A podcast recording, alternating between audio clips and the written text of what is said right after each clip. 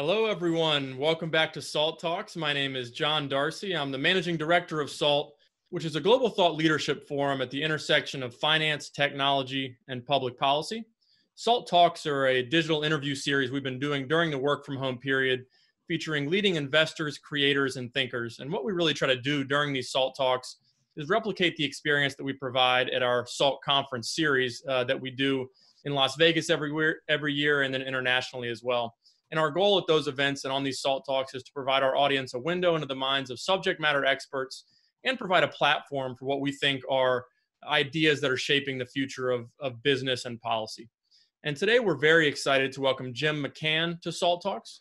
Uh, Jim McCann, uh, if you don't know him, is a very successful entrepreneur, business leader, author, and philanthropist whose passion is helping deliver people smiles. Uh, Jim's belief in the universal need for social connection and interaction led him to found uh, 1-800-Flowers.com, which he's grown into one of the world's leading floral and gourmet gifting companies. Jim's strategy for growth has included an effective combination of birthing and acquiring new businesses and brands that resonate with customers for their gifting and celebratory occasions.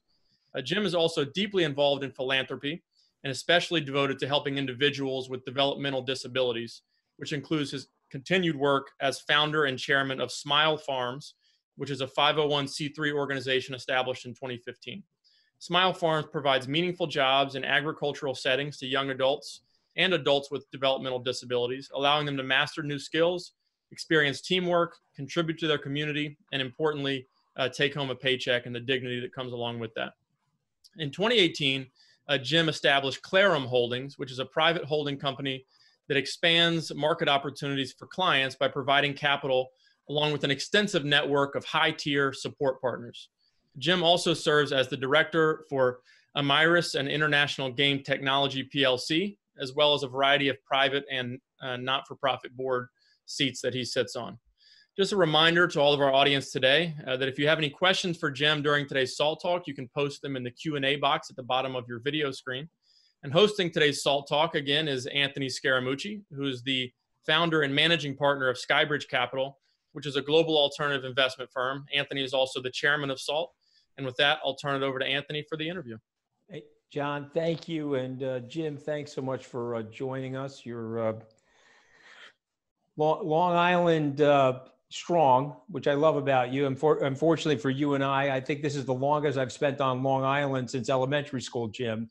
And so, uh, but before we get started on the business side of this stuff, tell us a little bit about the personal side. I think you just have this fascinating story about growing up in Queens, what the family was like, and how you found your way into the flower business or the floral business. Sure. Um, John, thanks for those uh, kind remarks, uh, even if they were too many. The, uh, the story of my story is a, a simple one, uh, not terribly different from yours, Anthony. We grew up in South Queens. My dad was a, a small businessman. He was a painting contractor. Uh, I'm the oldest of five children, and in my neighborhood, uh, uh, the kinds of uh, role models we had were uh, public servants, public service workers, policemen, firemen. we had a, a, shopping area, Main Street, called Liberty Avenue, where we had a lot of retail shops, and and of course we had some other characters who who were uh, in another business, a family business too. Only there were five families in that business, right. and that was not a path we wanted to follow. So, I, growing up, I thought, you know, I'd either work uh, like my dad did in a small business, or my dream was to become a policeman. Along the way, uh, you know, you make life's decisions, and it changes your optionality quite a bit. Uh, Mary Lou and I married very young. We started a family very young, and uh, uh, I I was uh, my I've only had two really career kind of jobs. Work, I worked for my dad as a kid. I worked in retail. Uh, working for my dad, I learned how to do that stuff. So as a young man, I'd buy a, a house and fix it up and sell it, or I'd buy a little commercial building and uh, fix it up and rent it out. And uh, but both of my real careers, so first was as a social worker, and then the second was as a florist uh, my all came from bartending, which is a genetic requirement if you're an Irish Catholic from South Queens that you make your way as a bartender. And working as a bartender in Queens, uh, a good friend of mine was a customer. And he worked in this home for boys. He ran a group home. And I, every time he'd come in, I'd ask him all about it. So one time he uh, called my bluff and said, "Why don't you come have dinner with me and the, the guys at the group home?" It's in a very very tough neighborhood. Ten uh, teenage boys, 14 to 20 years old, uh, living in the house. And lo and behold, he, ch- he challenged me and said, "Well, if you think you'd like to give this a try after dinner, you're on duty tonight. And he flipped me the keys." Well, you know, that was the start of a 14 year career at St. John's Home for Boys, which frankly I loved. And it was terrific for me. I wasn't good at the job at first, but I learned to get along. But the, the things I learned about myself and, and people and what makes people tick are the things that I try and exercise today. Uh, it was putting small groups together and rooting for them and setting boundaries and trying to get them to see that they could accomplish things that they didn't expect or appreciate that they could on their own. Uh, and then rooting for them along the way, setting goals, making it fun, and and uh, letting them know that they were cared for and in fact loved. And uh, so uh, I had that great career. But the challenge in being a social worker is that uh, it's a not-for-profit world. You don't make very much money at all, but need a lot of good people doing the, the genuine good work. Uh, lo and behold, I'm now at 24 years old, the administrator of the home uh, uh, so it wasn't a 24 7 job like it was when I lived in and ran the group homes for a few years. And I found myself attending bar on Upper East Side of Manhattan on Friday and Saturday nights to supplement my income, you know, one of those bottle flipper guys. And I had a, a, a customer, regular, would be in there every Friday, Saturday night, and stay late. And he owned the flower shop across the street, told me he was going to be selling it. And I thought, geez, flower shop. Where I grew up, there was a guy had a big flower shop on the corner seemed to be quite successful. It was retail, you're working with people. So I asked him if I couldn't work there a couple of Saturday afternoons before I went to the bar. And he said, sure, but why? I said, well, maybe I'm a buyer. So I did that a couple of Saturday afternoons and liked it. Liked how you were working with people at celebratory moments in their life. I asked him how much he was asking for the business, and he told me $10,000. Well, I had just sold a building in Brooklyn that I had a $10,000 profit on, so I thought it was uh, serendipitous. And I uh, I bought that flower shop. I bought the flower shop, Anthony, not just to be a florist, which of course I became, but also to uh, build a business. So I, I, I didn't give up my full-time job at St. John's right away. I kept that for a few more years so that everything I had in the flower business, I could reapply and open up more shops. So I'd open up another shop every six months and then, uh, then every quarter until I had to leave St. John's, had accumulated a, a, a chain of shops and realized that there was no economy of scale in owning multiple shops and uh, said to myself i got to find a better way to grow this business your your vision at that time though was to have small flower shops potentially or your vision at that time was the mega scale of what you ultimately became an international brand explain your vision and the incrementalism of your entrepreneurship jim yeah, it, it, didn't know, you know, I didn't go to, uh, didn't get a good business education. I told you I thought I'd become a policeman. So I went to John Jay College, which is a wonderful place to go to school. But it, as a psychology major, it didn't exactly train me for business. Uh, but uh, I just thought if I built it big enough, it would, it would get to be valuable.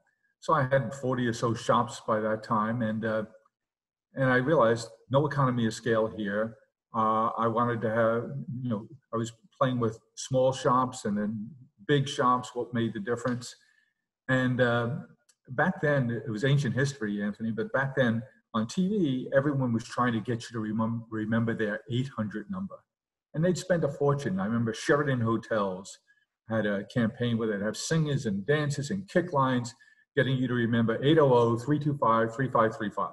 So one person remembered the number. But I thought, geez, if you could only spell out the number, you don't have to do that much to get people to remember your number. And I found the company that had in it that assigned number. And I, being a, a street kid from Queens, uh, the company was in uh, dire financial straits. They were broke, and there was nothing left of it. And uh, it was based in Dallas, Texas at that time. And I figured, why waste all that money with lawyers and accountants and bankers and do this diligence thing? So uh, I, uh, this wise guy skipped all of that and wound up doing due negligence. Right. Bought the company to get the 800 number. There was nothing else left in there, and uh, then discovered uh, because of my uh, uh, naivete, uh, that uh, I all the I accumulated two million dollars that I could put my hands on to buy this company, which I did.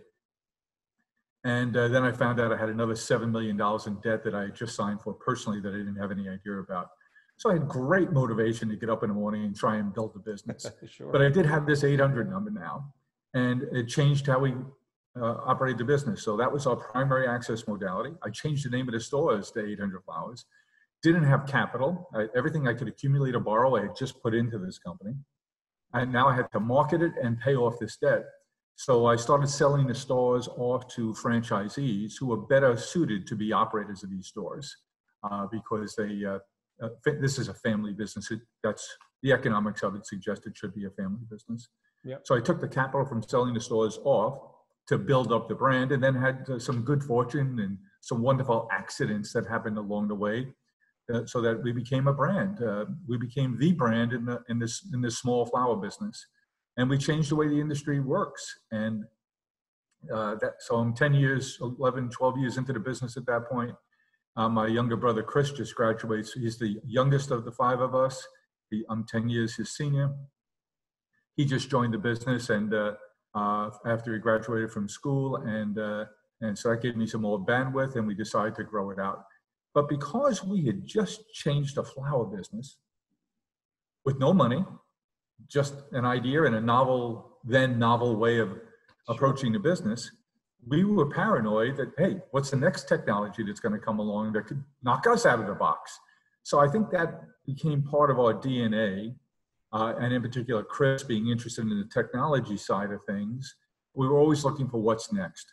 So in the early 80s, uh, excuse me, in the early 90s, uh, we had our website. And it didn't much matter because no one could find you. We were the first online florist in AOL. So we became to be uh, part of our culture is to be early uh, on technology, early adopters, and to try a lot of new things. And that's that's served us as a culture now for for 30 years.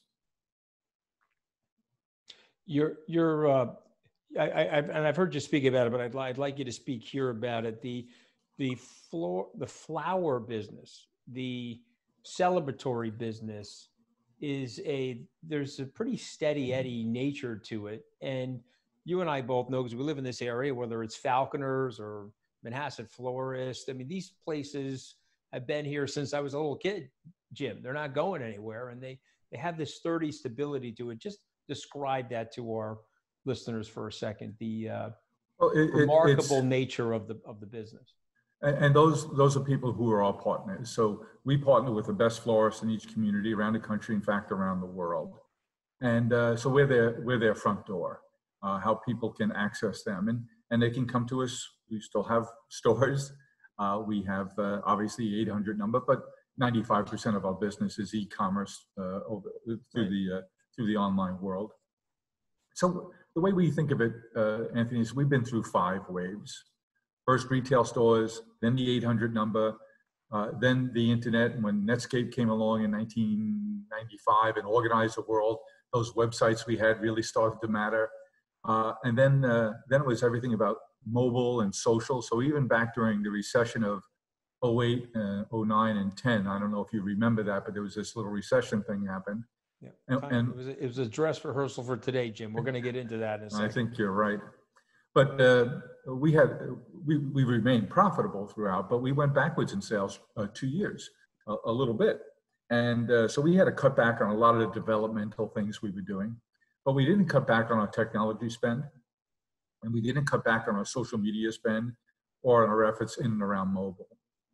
Uh, and thank goodness, because when we emerged from the recession, having spent a lot of money and a lot of energy on those developmental efforts, they gave us that that fourth wave. So everything social, everything mobile. But right now, I think that we're we're going through the fifth wave, which I think is the most exciting. My brother Chris uh, termed it conversational commerce about six, five or six years ago. He's the first person I heard use that term. But now it's I, we think it's morphing to be more about engagement commerce. So what is it we do? Uh, we're a flower and gift company. We help our customers express themselves and connect to the important people in their lives. Uh, we do that with gifts and sometimes no transactions. But uh, we've been following our customers' pattern. So when you say we've acquired customers and uh, companies and birth companies, we do that with the idea of following the customer's purchase pattern. If we're there to help them express and connect to the important people in their lives, flowers are not always the, the, the perfect way to do that. Uh, when it is, fine, we're there. And we have these wonderful partners around the country, around the world who uh, we work with and we're tied to. Uh, but sometimes uh, our customers would go to a company like Harry and David to buy a wonderful food gift, fruit and uh, peaches or pears. And, and uh, when that company came available to us, we said, wow, they're already our customers. Let's acquire that. And it had been a company that was in decline for 15 years. Yep. And uh, when we bought it, uh, we were fortunate. Now we've had it for five years, and it's had five years of accelerating growth. Uh, and we did that with chocolate businesses. And, but you, uh, you made some companies. changes to the company, though, Jim. Tell us a little. You, you bought Harry and David, and it was in decline, but you made some changes. What were some of the changes that you made? Because the thing is a major growth engine now. Well, we focused on on what we know how to do and where the trend lines were taking us uh, and that was e-commerce. So instead of uh, expanding their store footprint, we put all our efforts into building a relationship with your customers, expanding your product line along the lines that they tell us they'd like us to, and investing in the technologies to be convenient to them, to improve our delivery capacities. The product was and is terrific. I mean, we're vertically integrated there. I mean, we we're selling our peaches now. We have a peach that's our own that's called, uh, trademarked Oregold because we grow them in Oregon and they're out of this world. Uh, and uh, so the product was good. It's just as good today, maybe getting better all the time because our ag people are doing some terrific things. But we have 5,000 acres of production, but we grow the food. So uh, we're not afraid to be vertically integrated where appropriate. Right. Uh, and through, so for us, it's all about e-commerce, knowing the customer, engaging with the customer. Well, my... So when we talk about all this technology, Anthony, it's ironic. Back when we had one shop on the Upper East Side, and we had 40 years ago, single shop, Upper East Side, we had 40 customers who really made that business go. But those 40 customers just didn't come in to buy flowers from us. They came in to have a cup of coffee, they came in to uh, ask for restaurant recommendations. They went in to hang their dry cleaning up in our place while they ran around the neighborhood on the side. We had a relationship with them. And now the irony is that we use technology today because now we have 40 million customers. How do we effectively build a relationship with them? Our commitment is is changed. And vocab, look, you're a business leader. You're you're a leader beyond business, and you know, and you've taught me, frankly, that vocabulary matters. It matters how people think about what their job is, what their mission is, what they do. And it just clicked for us earlier this calendar year. We were listening to all the people in our shop talk about we have to how much it costs us to acquire a customer and how we get them to place another order. And it was bothering me that we were losing sight of the relationship. And I was chatting with uh, Meredith, a uh, young lady who's my uh, chief of staff. We were on the phone. It was back in January she was home in uh, uh, uh, rainy New York. I'm in I'm in Florida with a family over New Year's, and we're having this conversation. So she says, "So Jim, what you're saying is you don't want to acquire customers, you want to acquire or earn relationships." And just when she said it, it changed how we think about things. And and Chris now using that vocabulary to change how we behave. I'll give you a, an example of how smart. we market differently, Anthony. As a florist, the sympathy category is important to us. Sure. And, uh, and sympathy has been a declining category for us florists for 20, 25 years, but it's still an important category. Why is that, Jim? Because of charitable contributions, or why? Why is it? Because always, yeah. ever since in lieu of flowers, is that why? All of the above, Anthony. Uh, uh, plus cremations. Yeah. You know, now 50% of the deaths in this country result in a cremation. Uh, so flower, there's an, an, event as often as there used to be. Uh, so cultural changes, religious changes, geography changes, in lieu of all of those things are making the declining category. So we put our heads together and said, look, how do we market sympathy? What do we say? Oh, when you have a death, we have really good flowers. You can't do that. It, it makes no sense. So we went to a friend of ours, uh, another guy from Long Island, uh, John Tesh. John's a uh, has a radio show, 350 markets. He's married to a wonderful lady, uh, an actress named Connie Sellecca. You used John's to be an anchor man here, right, Jim? Am I That's thinking right. about the right John Tesh, CBS? Yeah, CBS, yeah. Host of Entertainment Tonight and a, and a very, very accomplished touring musician. And so, know John, like John, I love that he has this radio show that's all about making people's lives a little bit better every day. So I went to him and I said, John, here's our issue on sympathy. And we'd like to market on your show, but I don't want to buy any ads. He's like, what? I said, sympathy is an important category for us. And what we would like to do is use you and the relationship you have with your audience to initiate a dialogue with our community around the subjects that are hard to talk about. So people you would know, I, I gave him this example. Another friend of mine, also named John, uh, called me one night and said, hey, if you guys are getting together for dinner tonight, are you going? I said, yes, it was a Wednesday night. I said, yeah, but John, I'll be a little late because a family uh, lost their dad in our neighborhood. And I was going to stop at Fairchild's uh, uh, uh, chapel on the way home, pay my respects. He said, you know, I, knew, I was thinking about that. I knew them too, but I, I didn't think I knew them well enough to go.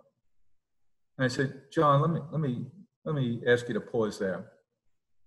I said, you know, my sisters and brothers and I have been in the front of the room too many times. And I can assure you, John, that we never once said, geez, that person didn't really know us well enough to come here to pay their respects. I said, on the contrary, we'd always say and think, how nice of them to come and pay their respects. It makes us feel so much better. Amen. Very And- well said. 10 minutes later, he calls me back and said, you know, thinking about what you said, I'll meet you there. I'll tell them we'll both be a little late. And I told that story to John Tesh, and I said, so let's have a conversation with your audience about how do you handle expressions of sympathy when, when, uh, uh, when uh, Nadine in the workplace, his dad passes away and he's returning to India for the services. How do we as a group express ourselves? What's appropriate? What's culturally appropriate? So we've been building this, this conversational uh, uh, massive uh, uh, information and serving it up to our customers on our website. So we never say buy flowers. We, we just have this conversation. John tells us that in the two and a half years that we've been doing this together, his audience has never been more engaged on a single topic. So I think that the lesson for us was it's about engagement and about serving your audience. If you serve them, if you're doing something with no uh, ill intent or no uh, commercial goal in mind, but doing it uh, in a service kind of environment, you'll earn the due consideration when a purchase is appropriate. And so that's how we've been changing all the ways that we interact with our customers. And uh, in fact, we're kicking off a big new research program because frankly, COVID changes everything. And especially seeing, now how many people have you known in the last five months where you, there's been a loss and you, you guys uh, would have gone to uh, Sure. the service, but now they're telling you, uh, we're having a private family ceremony and uh, we'll let you know when we're going to do something else. So all the rules are changing here. And so we're going to pull in all the experts and the public and our community and say, what are the new rules? What's the new uh, uh, appropriate ways to express and connect, and especially at a, a, a sad moment like, uh, like a loss. So it changes how we think about quote unquote marketing. Well, listen, I think it's a brilliant insight. I'm glad I'm glad you're sharing it with everybody because at the end of the day, uh, the less transactional we are, the more relationship driven we are, the more we're we're comfortable expressing our vulnerability to each other, the tighter the relationships get, and then you can ride it out with each other in these periods of difficulty. So, so I think I think it's a brilliant insight. Uh, let's stick on the COVID nineteen thing for a second, Jim, because uh, you know you and I have had conversations not live like this, but in your backyard, where we've talked about the impact of COVID 19, the impact on the airlines, the impact on New York City, the city we love, our neighborhood here. Uh, tell us a little bit about your thoughts about how we pull things back together. And what do you think happens over the next six, 12, and 18 months? Well, I think uh, I think everything gets turned upside down here. Uh, let's let's look at the big macro trends. What's going on? I, I had a conversation back in March with one of my friends and hero, uh, a guy you know well, Henry Kravis, Yep. and we were chatting on a Sunday afternoon about what what's this going to mean. And you know when when you get to chat with really smart, thoughtful, nice people like that, you hang on their every word. And what we agreed to, we were trying to guess at what happens. And we agreed that the three big macro trends that were going to at least hit the pause button were globalization, urbanization, and the sharing economy. And we Mhm. see that with WeWork and Uber and Lyft, they're, they're having their struggles. Well-run companies with great, they'll, they'll, they'll make it through, but they have to rethink how they do things. But those three big trends are put on pause. And then on the other side, what are the other big trends that you, you've spoken about in, in this program uh, many times? And, uh, and I've uh, learned a lot from those conversations. Uh, so real estate is changing dramatically. That, that pause on urbanization has caused this suburban rural flight. Uh, I remember in the beginning of this, Adam Hanft, who's one of my board members, said second, third, and fourth ring suburban around big cities will benefit. I said, you said second, not first? Because we live in the first ring, Anthony. He said first ring is already too expensive Right. and, uh, and, uh, uh, and the taxes are too high. So the guy who would like to live on Long Island, let's say Dix Hills, just into Suffolk County, the reason he doesn't, well, he would like to be there because the houses are bigger, there's more land, and the taxes are lower, and the school systems are still really good. But he's got this hellish commute. If he or she has to go to Manhattan, it's just a forever commute. Right. So he's forced to go in closer. But now it's not so troubling a commute anymore if he only has to do it one or two days a week. Or, doing it in this period of time, Jim, you know, I, am getting into the city 25 minutes from our, our town, which is only 17 miles away. Yep. So, so yeah, no, the thing, things have changed. Um, is it? But now, permanent- but now the other trends emerging, nesting, Yes, cocooning, and Faith Popcorn cra- crafted Yeah. that term back in the 90s. But some of the mental health professionals are t- talking about it now as being a negative thing. Mary Lou still likes you, Jim, or she's just tolerating you at this point? You know, we what- learned that uh, that we actually like one another. Every once in a while, she speaks to me. It's uh, it's. We had an anniversary last week, and uh, How many years you married, Jim? 47. Uh, God bless you. I told you we married young.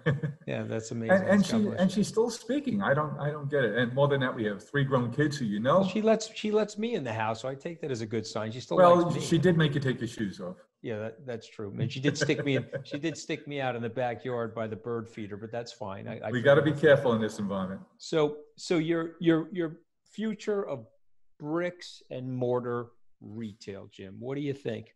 It's putting Well, when you and I had that banks. conversation Yeah. uh, Mhm. uh, back in the backyard there, we talked about the great acceleration of COVID. And it said, we said then, everything that was going to happen in the next five years in terms of e-commerce and, and place-based commerce, retail, uh, was going to accelerate five years and five months. And here we are at five months and, you know, we weren't uh, great seers, but it's exactly what's happened. So retail is going to continue to struggle and get crushed. Interesting stories in the last few days about uh, about uh, Amazon talking to uh, about some Sears stores and some uh, J.C. Penney stores that they might want to use as distribution or warehouse facilities. So you're going to see this ugly uh, gyration of retail being repurposed. Uh, so I, I think uh, stores are going to continue to struggle. I, I, I think we're in a situation like we're in now for probably another year. I'm hopeful.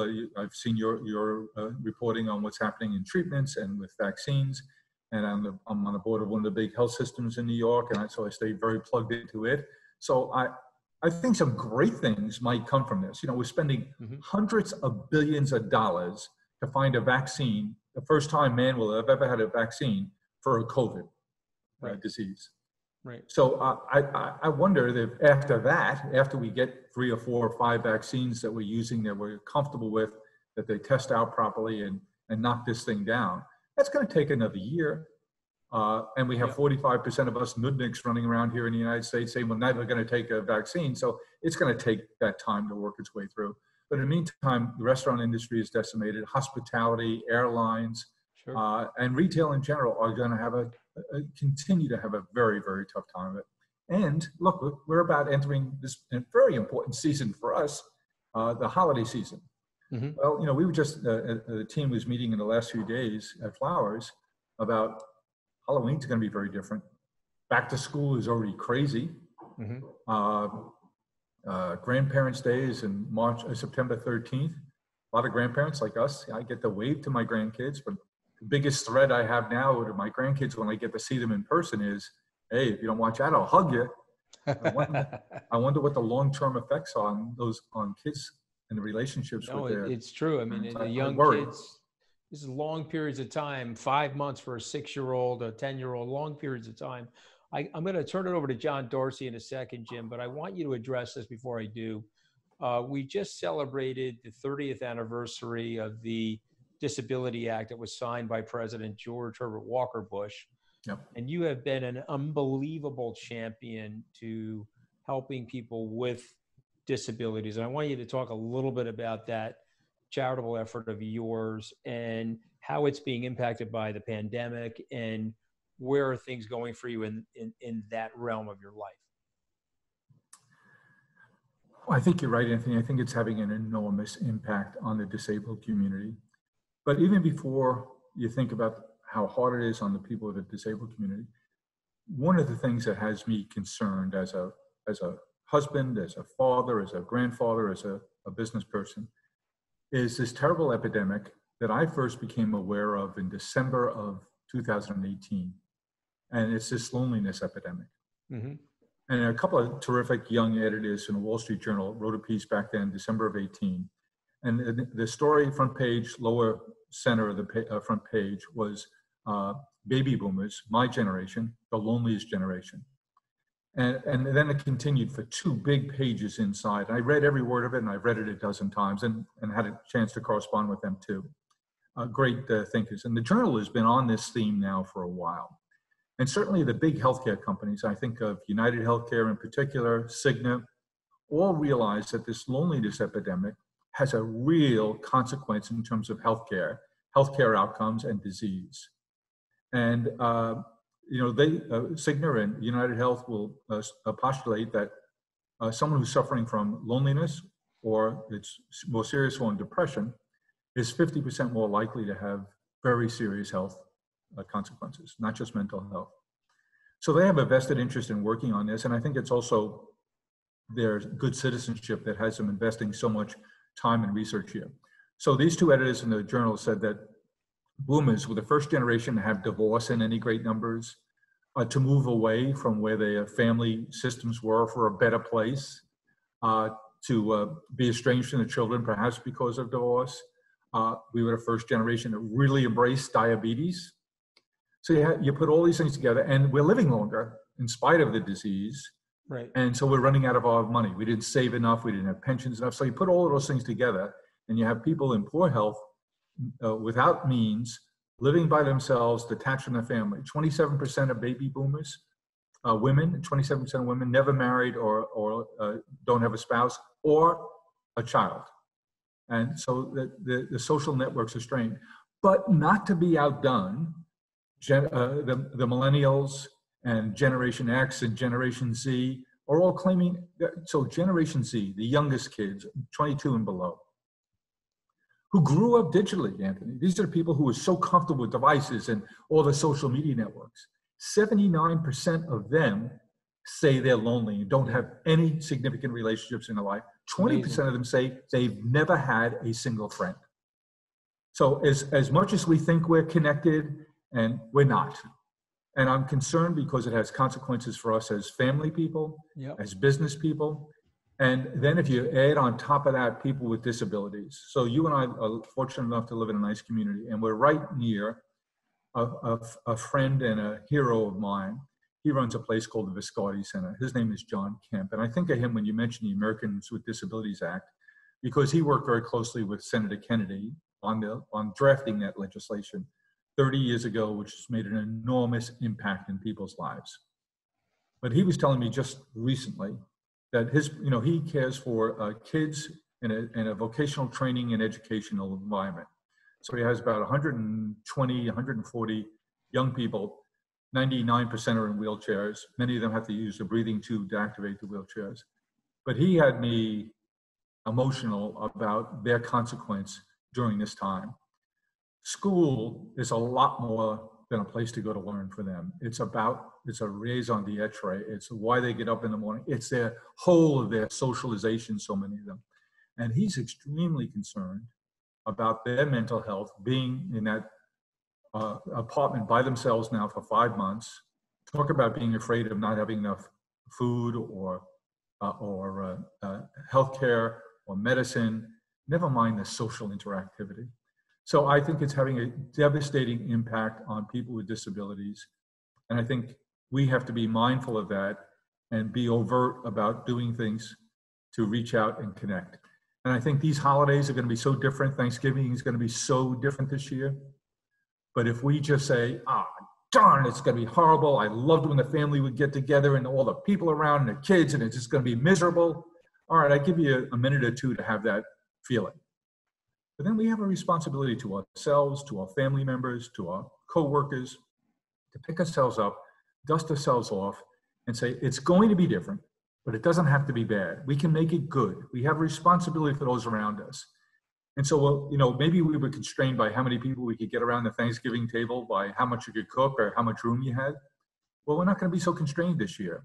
So, who else should we be inviting to participate in the Zoom carving and the Zoom preparations uh, to uh, to make them realize that you want them to be a part of your community? I think we have a, I think we have an opportunity I think we have a responsibility to think outside of ourselves and mm-hmm. how annoyed we are that it's not perfect and think about how do we make it good and how do we make it good for people beyond just us i mean you know just listening to you speak jim we, we it is so obvious why you're so successful in the flower connection gratitude sympathy business i mean it's a um, you're, you're doing an amazing job i'm going to turn it over to darcy uh, he's now going to bigfoot us with his young stardom, Jim. So just look out, okay? But he's he's coming in strong now with some uh, questions from our viewers. It's not bad enough he's young. He also has too much hair. Yeah, he's got well. I'm okay on the hair side, certainly relative to you. Let's put it that way. He's invested a lot in that that mane. So. so what is it about 20 2500 dollars a month on hair care products that I hear? Uh, well, that would probably be on the low. That would probably be on the low end, Jim. Okay. but my, all of my hairstylists and dermatologists have signed confidentiality agreements. So let's just be clear. Did that ahead, happen John. during those famous 11 days? well, I was losing, I was losing hair. That was one of the reasons why I had to go so quickly. Go, you, go, you, talked about ahead, uh, school and how school is such an important time for young people to socialize, and that socialization is part of their education. For businesses, it also feels like work and the collaborative environments that exist in a lot of businesses are, are part of not just socialization that's good for people's mental health, but also creativity. There was a article I can't remember what outlet it was in about how you know the the work from home has allowed people to maybe achieve a little bit more work life balance in some cases, but it, it affects people's creativity. What do you think the future of work is? Do you think that the migration to the suburbs, the second, third, and fourth wave suburbs, is a permanent phenomenon? And how do we how do we, we create a framework for work that you know allows people to have that balance, but also uh, factors in elements like creativity, teamwork, and things like that. John, I think the uh, essence of your question is absolutely spot on. Uh, the, this changes everything.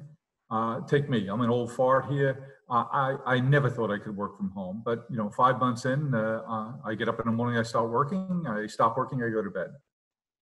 So I, I figured out how to do it. I, I do have to figure out how to be more productive and how to spend the time on the right things. So there's things I have to learn. But I'm never going to be jumping on airplanes like I used to. Uh, thank God this technology was here. How, but how about the third of New York City school kids, one third, who don't have access to technology? Are we all kidding ourselves saying, oh, the spring was fine, they did remote, pat ourselves on the back? When a third of the kids who live in public housing don't have access to the internet, we're kidding ourselves to say these kids are getting educated and, and never mind the socialization part of it. It's it's uh, it's extraordinarily painful to see what's happening. I think over the next month or two, you're going to have fits and starts. You have to have a very high tolerance for ambiguity, and as employers, it impacts us too because uh, the gal who's a digital marketing guru, who has two kids at home, lives suburban, and now uh, one kid's school is starting, the other one's going to be remote. This one's doing two days a week.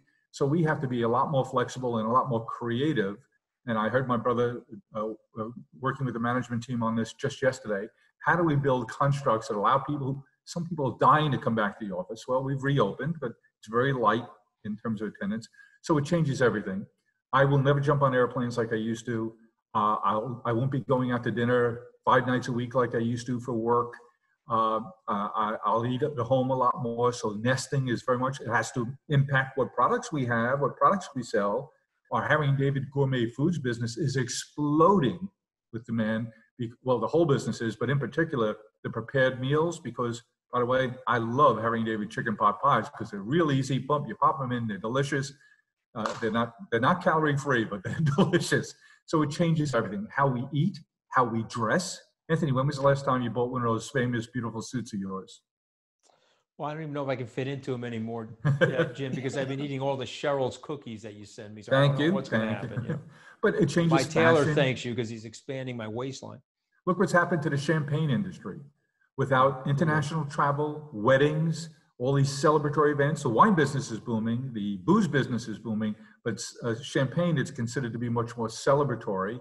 Uh, yeah. There's 100 million bottles of champagne just in Champagne, France, in storage that won't be sold this year. So, Anthony, if you can do your bit and order a couple of cases, just help them out. Well, there. I'm going to order a couple of cases for you when the Mets get sold, Jim. Okay, Thank worry. you. We're going, to, we're going to be back at your house in the backyard when that happens. Pick a scare boy, don't you? so I think it has, John. I think you're right. It has consequences in every way. So our job is to, as as family people, as business people, as community uh, involved people, is to try and guess at those changes. Cities, look, old people like me, kids move out, you get an apartment in a city. Why? We love pubs, restaurants, live theater, live entertainment, retail, all of which are on their butt right now. So the cities will come back. It'll take a while. It's going to take some, we'll have to fall before they come back. It's going to take some inspired uh, municipal leadership. And I see that around the country. I see it in Providence, Rhode Island. I see it in Cleveland. I see it in Savannah, Georgia. I'm not seeing a lot here in New York, which, as Anthony mentioned, is extremely important to us. Yes. But uh, so technology is going to play, re- and cities will get younger because the cost will come down. They'll be create a lot more residential units out of old retail, out of repurposed office space. Uh, off, but I'm worried about an aftershock here. So I said, you got to look to the future. The aftershocks are coming. And what I mean by aftershocks is I've spoken in the last month to six or seven CEO friends of mine who run big companies. And they're all telling me the same thing. We have way too much space all around the globe, physical real estate and we have way too many people. So I'm concerned. I saw just yesterday that there have been 130,000 IT professionals laid off in the last 30 or 45 days. I'm afraid that a lot of people said, Oh, I work for this big company. We got this huge balance sheet. I'm in IT, nothing to worry about. And all of a sudden, in January, they find out that their department is being reorganized to be more efficient because their company has been challenged on the revenue side of things and they had to figure out a way to be more efficient. And this uh, guy or gal is sitting out there going, "Oh my God, I thought it was safe, and I'm not." So I think there's a second wave of of uh, shocks coming there, and it's a how, how, does the, how does the transit? We have to figure out a different way to finance the transit system. Uh, Sarah Feinberg, who's running the uh, MTA, she's the interim chief of the MTA. Very smart, very sophisticated. But I asked her, I said, Sarah, if if half the workers in Manhattan not New York City, but just Manhattan, are service workers, so they have to come in. And the other half have now found out they can work from home at least some of the time. And what's what happens if they uh, if they come in one day a week less? And her concern was not only is it a multi-billion dollar hit for the transit revenue, but what about the shoe shine guy? What about the uh, the uh, guy who works on the deli counter? What about the barista in Starbucks? if, if you have uh, uh, 10% fewer workers every day in Manhattan, and I think that's unbelievably optimistic that it would only be 10%. So it's going to have tremendous consequences, and we need thoughtful, engaged, uh, incredibly uh, brave leadership now, and I hope we see it emerge. Well, Jim, thanks so much for joining us. Uh, you're another one that we could have on for three hours and we would still not get to cover every topic that we wanted to cover. So we'll have you back on hopefully in a few months and in the coming years to see how these aftershocks play out and the next waves of innovation that you drive at 1-800 Flowers, which you know, is sort of the way you drive your your worldview into the success of your business. I feel like you could be successful in so many other areas, and I know you're investing in some other areas as well, which hopefully we can talk about next time you're on. Great, John. It was uh, good to be with you. I'll pay attention because I need ideas from you and the guests that you've been having on to try and guess at where the future will go so that we can adapt. Absolutely. And that's what we're trying to do. You know, we weren't able to do our in person SALT conferences, which I believe you've been to in the past. And it's been sort of a blessing in disguise that we've started doing these SALT talks and it's allowed us to expand our audience beyond, you know, the number of people that we could gather in an auditorium in Las Vegas or in Abu Dhabi or in Singapore. We've been able to broaden our scope and have a lot more interaction. So it's it's been a lot of fun. And I've, I've heard Anthony say this about this this timeout, this pause. It's caused you to think about your group, your attendees, much more as a community now that you have this more regular contact. And I think No- that's no a, I question. think that's a positive that's going to come out of this for all of us. No, no question. And I think, I think it's an interesting what you said about engagement at your business. We're going to steal some ideas from you as well, Jim. Thanks so much and uh, hope to see you soon. And uh, uh, we're going to get you to one of our live events. We got to get you on that stage again, Jim.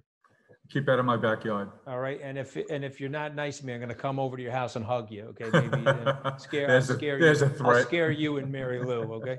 You be well, sir. Okay. God bless. Thank you, pal. All right. Bye-bye.